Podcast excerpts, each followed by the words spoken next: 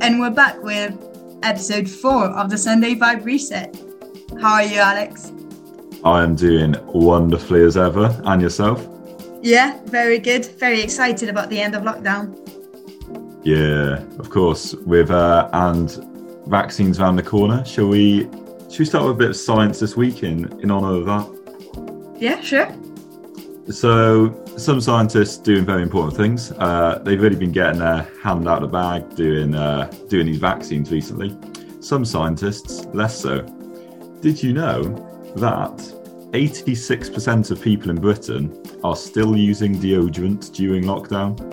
I can't tell if your point is that 80% of the population should have stopped using deodorant or that 14% went, don't need that, I'm not getting out of the house anyway. You can't understand how long the decision process between do I say 86% are still using it or 14% have given up on deodorant. Um, I'll give you a bit of backstory to this because uh, it actually gets much worse than that. Oh no. 25% of people, core of people, we all know four people, one of them's doing this, have stopped showering every day. But I was I was intrigued by this because it hadn't really occurred to me that I could just wake up and not go for a shower. Um, whether I had a shower in my house or cycled up to campus and had a shower there, it, it seems very weird to me. So I've been doing a little bit of research and I've discovered you really don't need to wash. A lot of science out there is saying that uh, every time you have a wash, kills off some microbes on your body. Um, so it's actually unhealthy to wash every day. So there you go. I've saved you all 15 minutes a day. Thank me later. You know what? I'm fine with that decision while I'm not in the same country as you. Though, when I come back, can you please start showering again? Well, what it says here is that eventually your body just gets used to not having to be washed and you don't smell, which I think sounds like a brilliant loophole. I love a loophole. Think how much money you probably spend over your lifetime on shampoo, shower gel. Don't need it. Don't need it. It's incredible. I'm gonna actually no.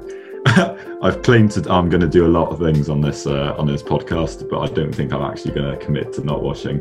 I'm to need to. I'd like to test it out on someone. So if anyone's listening and wants to, you know, get involved with the show, um, don't don't wash. Tell us how it goes, uh, but don't don't tell us in person. I don't want to go close to you. and how is you know all of your other claims going? How is Snake? How is running? How is Movember? How I'm is learning really, French? I'm getting really good. Like, my snake is wonderful. Um, maybe you could argue that I'm my ratio of how much time I'm spending on French, how much time I'm spending on Snake. It's a bit skewed. Um, it's currently about mm, 100% Snake, uh, but my scores on Snake really do reflect that. Starting to get some good ones. Very nice. And Movember and running. so my to do a um, 5k every day. That's not gone so well. Uh, uh, I was a little bit hungover this morning. Could I don't think I could have physically run if I'd have tried. But um, it's been really good to like get outside a bit more. Uh, spending a like I really value those moments where I can go out, do some exercise, not be in my house for a bit. And yeah, luckily being in Bath, like it's really easy to get to the country, and you can just get get outside and out of the city so easily. So I've uh, I've been enjoying that definitely, definitely. Very nice. mm. So I've been doing yeah quite a few uh, long walks with my house, which has been pretty nice. But classic Americans have taken us to the extreme, and I've been spending my week with my time inside, staring at just people who have decided to go to an incredibly remote part of Utah to stare at a triangle of aluminium and they're obsessed with it. No one quite knows why this spooky looking triangle of aluminium exists, how it got there, the monolith. Um, oh, yeah, I've seen that. It looks like a mirror, doesn't it? Yeah, but I've, how are people this bored now? I mean, I guess no one is doing anything, but um, from everything I've been trying to find, like it sounds so far out of the way. This is such a such an ordeal to get to it. Yeah, but can you imagine? You know, you're sleeping, your parents come to wake you up. They're like, "Oh, come on, we're going to see a big triangle of aluminium in the middle of the desert." Yeah, I mean, it is almost two people tall. Is a bit spooky, and you know, sometimes when you go for a walk in nature, you don't see anything that impressive. But uh, oh yeah, that's definitely something you'd talk about. Yeah, it's it's one to tell the kids, isn't it? Remember that time we went and we saw that block of metal? this this monolith, it's um, in Utah in a red rocks, which looks uh, pretty impressive. And weird red things is our topic for today. Because um, I hours before um, get, before we started recording this, discovered Clifford the Big Red Dog is coming back. And I'm not quite. Do you have Clifford the Big Red Dog in France? Are you aware of this animal? I don't think so, but I've become aware of Clifford the Big Red Dog since I came to the UK. Yeah, well, just for those who um, maybe aren't aware of Clifford the Big Red Dog, it's like this large dog that's red, and his his entire selling point, all of the storylines are just based around the fact that he is a large red dog. Uh, but he was originally like drawn in drawn in pen, um, and I can't describe how poor the CGI looks in this CGI remake that they're doing now. They've taken a like golden retriever, looks a bit like um, the Andrex puppy, might be a Labrador, and they've just made it red. They've like changed the color on maybe Photoshop, and it's just clearly dyed red. And it's so bizarre, and I'm not sure how I feel about this. Oh, and they've also made it massive, obviously. when is it coming out? So, Clifford the Big Red Dog is, of course, one of the things we can um, look forward to in 2021, the year where everything will be happening. Everything's rescheduled for 2021. And I'm not sure if I'm excited for it or not. Um, like, as ever, I acquired this news article off of Newsround, um, best, best news source out there.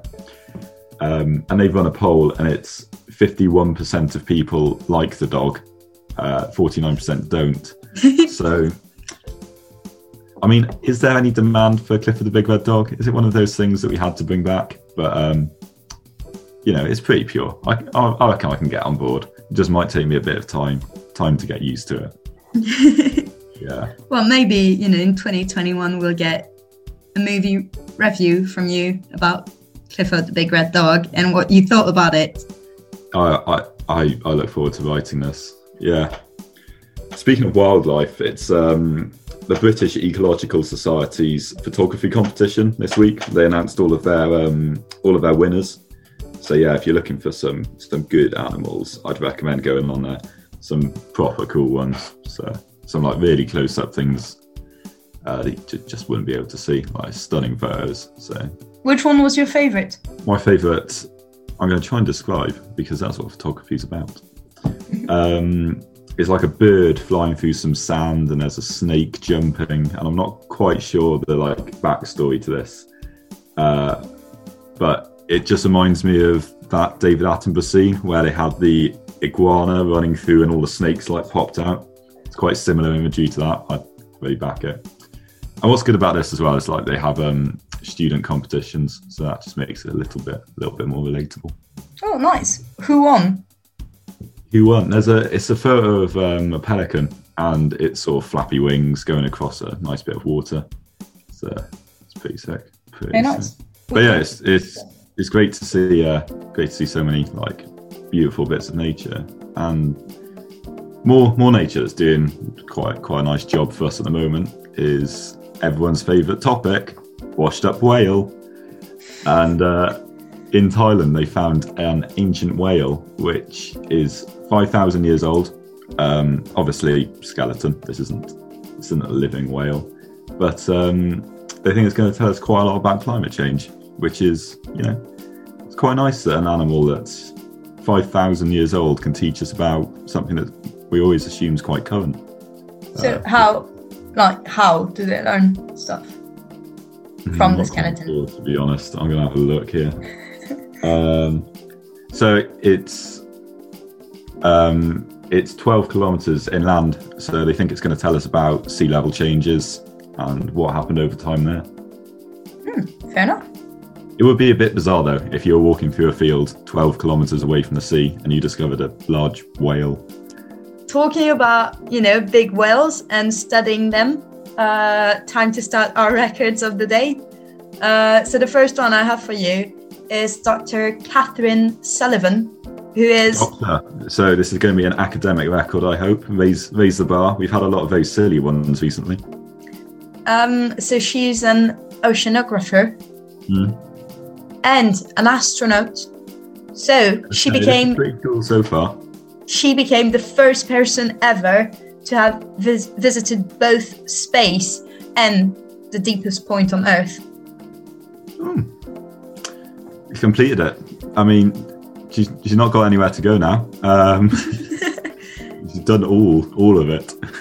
yeah. I wonder which one would be um, cooler to go to. I think space. I think space is better chat, but I don't know. There's something about the sea that's like you you can't get to it. Whereas space, you can sort of like look up, find it, see it. I mean, But I think I would be more stressed out by being at the very bottom of the ocean. Oh, I, I think yeah, definitely very stressed out. I, I'm not claiming that either would be massively enjoyable, but um, but yeah, pretty cool. Uh, and I like that we finally have like a big record. Someone has done something quite incredible. I like that. Uh, we also have the most baby food eaten in one minute. right, right. You've brought the tone right back to where it to where it normally. Go on. How much baby food is eaten in one minute? Try a guess. Oh, um, so see, whatever I say, it's going to be nothing like that. I'm going to go with how. What, what are we measuring in kilos? Kilos. Five kilos. In one minute! Uh, yeah, maybe not. Two kilos. 1.6. One point six. See, I don't know if that's impressive. Um, I mean, 1.6 kilos of anything in one minute, I'd say is quite impressive. oh, you haven't seen me with a chocolate orange. um, and that same person also has the record for the fastest time to drink one liter of lemon juice through a straw. Time to drink one liter. Right. Tw- 25 seconds. 16. It's quite impressive. Through a straw. Must have been a big straw. Our next record is this guy called Joel Strasser from the US. And basically, he has a beard and he stuffs things in it. Uh, and he gets world records for it. So we've had one beard record before. Um, we've had most toothpicks in a beard. No, which it was one- which one did him already, and he had the most paper straws in a beard, which was 539. 539 paper straws. in Yeah. He also has a record for the most baubles in his beard, which can you guess? Most baubles. See, baubles can be big, baubles can be small. We all know about baubles. Uh, 50. Can't be more than 50. 302. This man is crazy. Um, he also has the record for the most clothes pegs in his beard. Most clothes pegs, see, they've got to be easier to attach to a beard um, than baubles. Like they're designed to clip. I reckon. mm, I reckon about three hundred again. 359. Excellent. He also has the record for, I think this is one of my favorite ones, most forks in a beard. Most forks.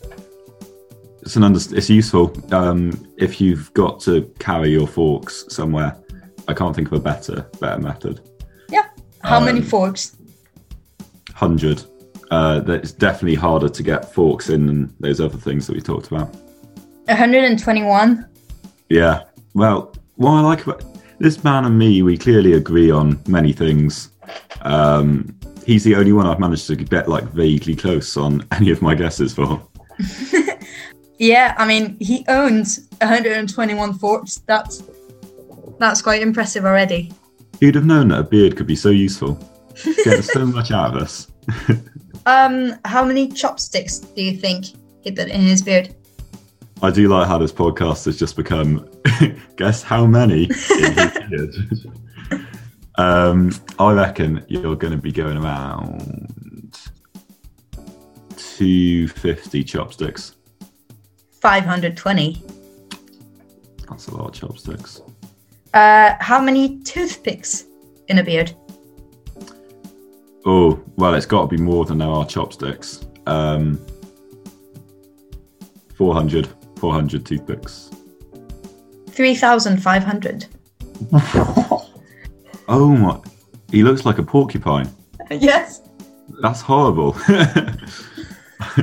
um, this man, first... it must be terrible to go to his house. Like, can you imagine his cutlery drawers? He's going to have like hundreds of um, forks and chopsticks just lying about, and you wouldn't want to eat anything because you, you know it's been in his beard.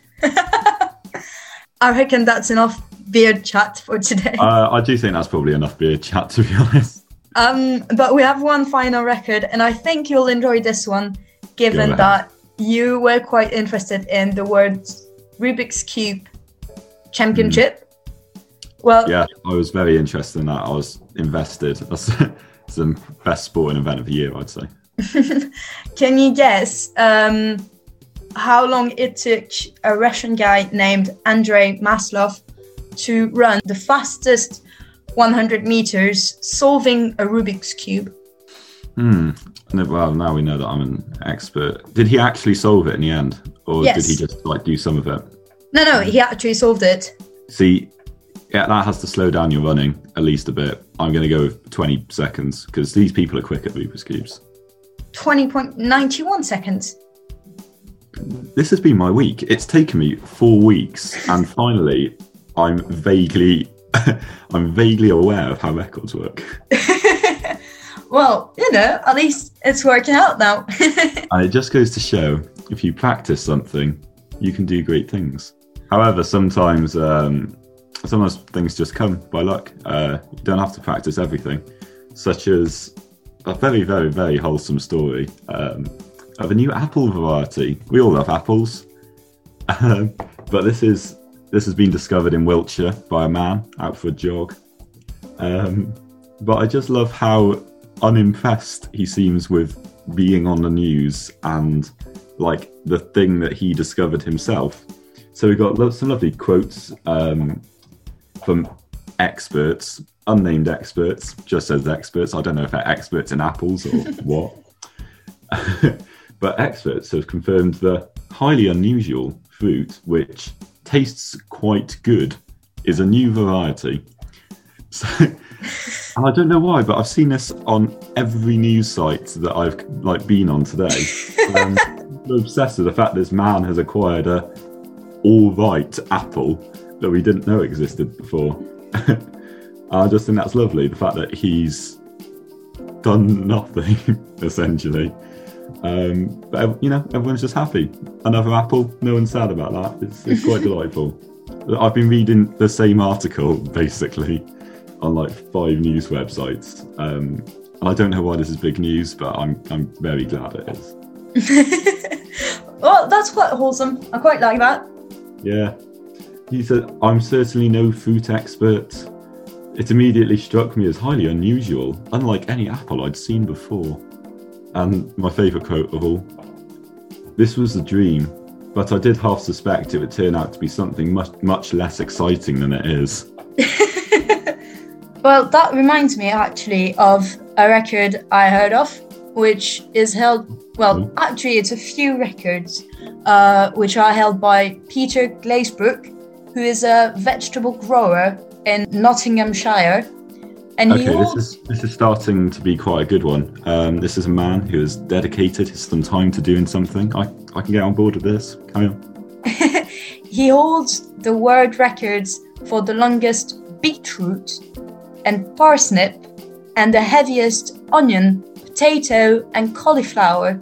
The longest beetroot measured 21 feet The longest. The, the, the real question is how long is this parsnip? The longest parsnip was 19 feet. 19? That's a massive parsnip. And five inches, sorry. Uh, and five inches.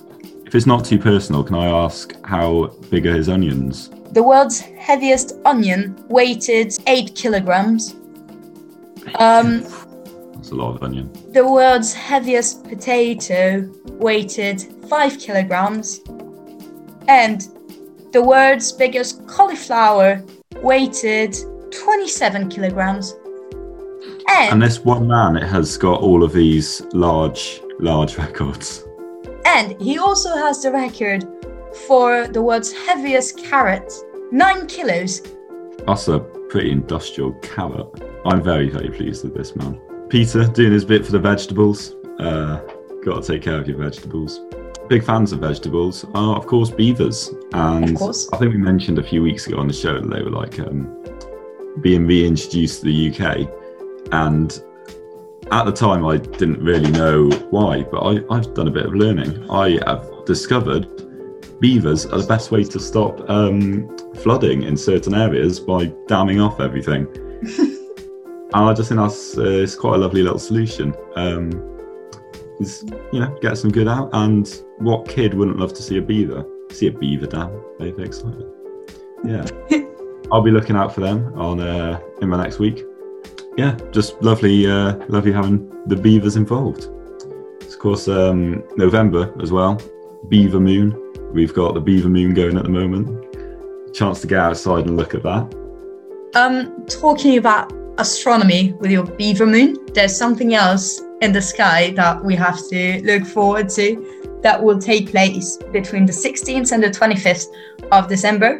It is that Jupiter and Saturn are going to line up together for the first time in nearly 800 years.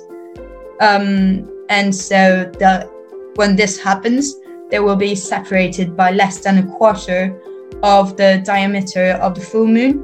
And we should be able to see them best on the 21st of December, about an hour after sunset. Like, we will be able to see this with the naked eyes, but if you have a telescope, you will even be you'll also be able to see the largest moons. Mm. That's pretty cool. And around Christmas time, I don't know, there's something quite Christmassy about the moon, isn't there? I think that'll be quite nice. We've got stuff in the sky to look at. It'll, uh, entertain us. That's pretty cool. What else can we uh, look forward to? What's what's uh, what's been going on lately around here? So I still have some good news. There's a team at the University of Alberta that believes it has found a cure for diabetes. And one of the world's most renowned researchers on the subject said that it's the most promising project he's ever seen. Pretty nice. Um, that'd be a good one to good one to get rid of. You always forget that. I keep forgetting there's like other things in the world with um, everything that's going on. um, there's a new study from the University of Oxford that suggests that video games could have a positive influence on people's well-being. It's pretty good. Is it any video game or is me playing Snake on my phone? Is that helping me? I'm not sure yet. I'll do some research on that and get back to you next week. I'm not, um, I'm not in the science, but I'm pretty sure my well-being has gone through the roof since I started playing Snake. No doubt. Um, there's a school district in Arkansas which has installed solar panels to save millions on energy and pay their teachers more. No, nothing not to like on that. That's pretty cool. Um, yeah, it's nice to think that yeah, school can bring in a bit of its own and doing a good thing. Yeah. Um, Swedish blood don- donors now get a text message whenever their blood saves a life. That's rather good. I reckon that'll probably encourage, that'll probably encourage people to um, to do it a bit more. What I really like about this news is you could have the most crappy day ever, and then you'll get a text telling you that you just saved a life. Yeah, I think it's wonderful. It's uh, it's good to like you know have that followed through. Back it. You'd be really annoyed if you didn't get a text though. Giant pandas are now no longer endangered, and China oh. is going to build a massive 1.5 billion dollars panda conservation park. That's that's rather great. You don't don't hear so much about pandas these days. I remember when they tried to introduce pandas to Edinburgh Zoo, and all of the news was just like trying to get the pandas, you know, to have a little bit of bit of a naughty, and uh, took them months. like finally, they're sorting themselves out. It's very good. Do you remember how in the previous in a previous episode of this podcast we talked about uh, this little pen, and in it you have a seed, and you can plant it, and something Yeah. grows. Yeah, I've encountered these in pencils. Always lose them. Well, now there's a newspaper in Japan which is made of recycled paper and seeds. So once you're finished reading it, you tear it into small pieces and you plant it and it will bloom flowers. Oh, some, that is the, like finally something good coming out of the news. In the Netherlands, so the country in which they have more bicycles than people, um, Excellent statistic. the um, inhabitants cycle so much it's equivalent to planting 54 million trees a year What the savings from not using the car. the cars and the buses and the trains I've been enjoying whenever I go to campus this year. I've been like um, generally walking, which has been pretty nice. It's good to get that outside time, and I don't think it actually takes me much longer than the bus takes. Um, bus takes not- ages and you have to wait for it so Yeah, exactly. Uh, so that's something quite good that's come out of this year. Is that yeah, I've decided like, I've just been doing more more walking up that hill. It's not too bad. It's pretty nice.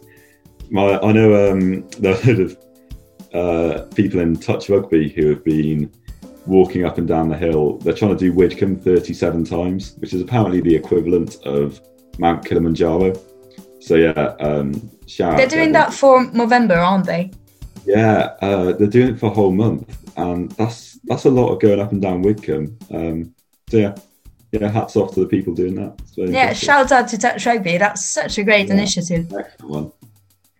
um good news of the week we also have rice farmers around the world who are using ducks inse- instead of pesticides because they feed on insects and weeds but they don't touch the plants I, I I was imagining like a duck farming some mice, like in a sort of um, you know uh, straw hat, maybe a corn coming out of its bill. scientists have developed underwater speakers which are now being used to play sounds of a vibrant living reef to attract young fishes and you know bring back to life the coral reefs which have been wrecked by climate change We get a lot of reef chat on this on, on the show, don't we? quite yeah Yeah, and it all seems to be quite quite mysterious. Like when we had the one about how they just found a whole new reef.